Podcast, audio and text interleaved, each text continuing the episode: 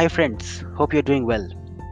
In this podcast, I would like to share about five ways to improve your ability to have meaningful conversations. And as I'm recording this podcast, in the current scenario of the world, many people are feeling more disconnected these days. But it doesn't have to be that way, you know, because conversations are vital. Conversations are like the fuel to have work, to have progress. However, many pe- many of us feel disconnected from each other. The pandemic has created a world where we talk to each other uh, mostly via online sharing platforms wave at our neighbors from distance and rarely interact with people. So it's not just covid-19 that has created this distance. Families are smaller marriages are fewer and more people live alone. As a result studies indicate that people feel more lonely than ever and i have been doing some research on this to understand what is it that we could do.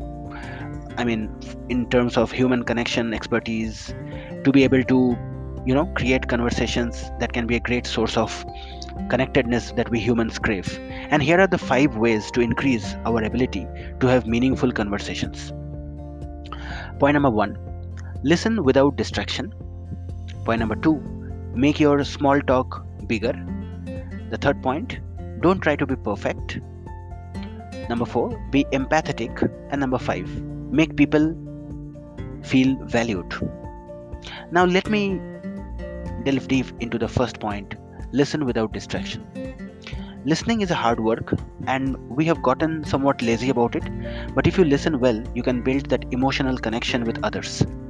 The average person speaks at the rate of 125 words per minute, approximately but people can take in 400 to 500 words a minute. This means that 75% of the time we seem to be listening, we could be and often are distracted. So, if you want to build a human connection with the person you are talking to, it is advised to focus completely on the other person. Listen to what is isn't being said. Listen for tone and watch the body language for clues about how they are feeling.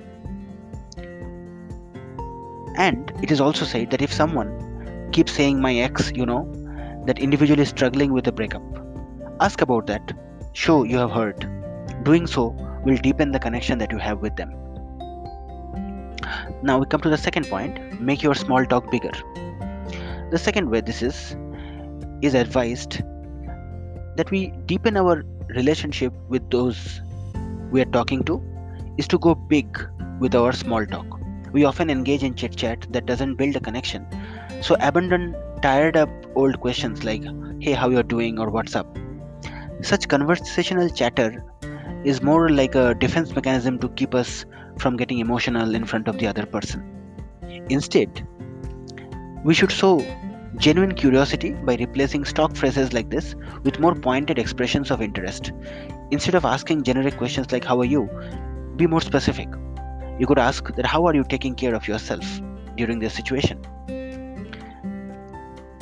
If you are in a meeting and someone on your team delivers a presentation, it is advised that you show curiosity by asking the presenter, How do you feel about it? rather than putting forward your own judgment. Sincere curiosity drives the conversation to a deeper level by eliciting true feelings from others. Now, the third point is don't try to be perfect. A third way to deepen the connection with those you are talking to is to give up trying to be perfect. Social media encourages us to look camera ready, visually perfect, engaged in enviable activities, wearing the best outfits, showing perfect bodies. This pressure means it is tough to open up and show vulnerability, especially for millennials.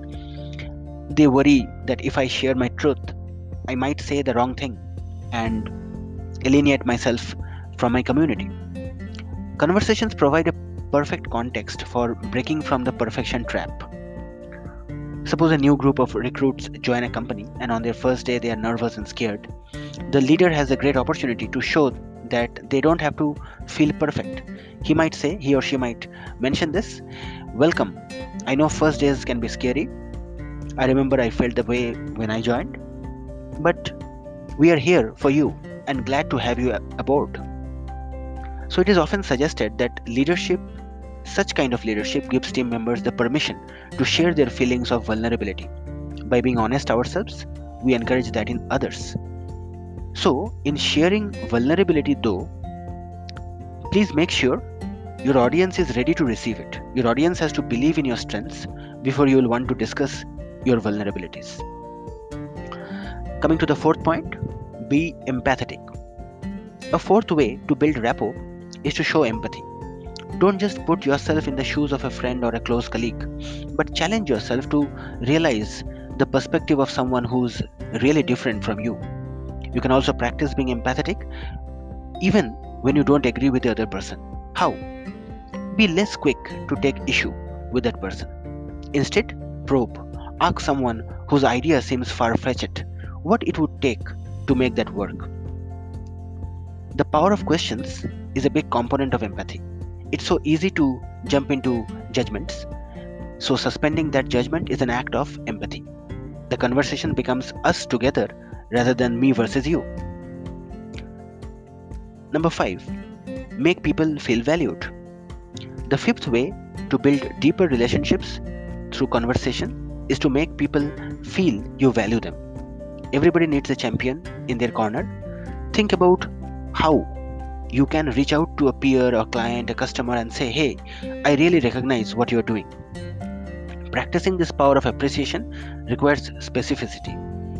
So instead of saying great job, say thanks for giving this time the project, I mean, the time the project deserved. I know you spent night and day getting it done.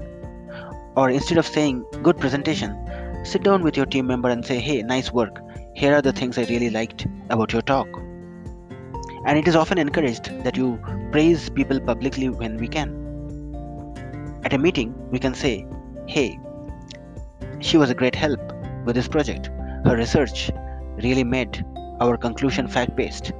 Or hey, did you know someone is now delivering food to those in need throughout our city? So, hats off to this big hearted person. So, as you have seen, these five techniques would help you immensely in increasing your ability to ha- have meaningful conversations.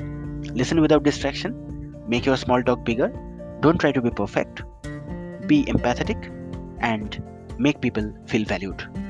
I'm sure, friends, you found this useful. To learn more, please do get in touch. Happy to serve you through my initiatives. Cheers, Swarup.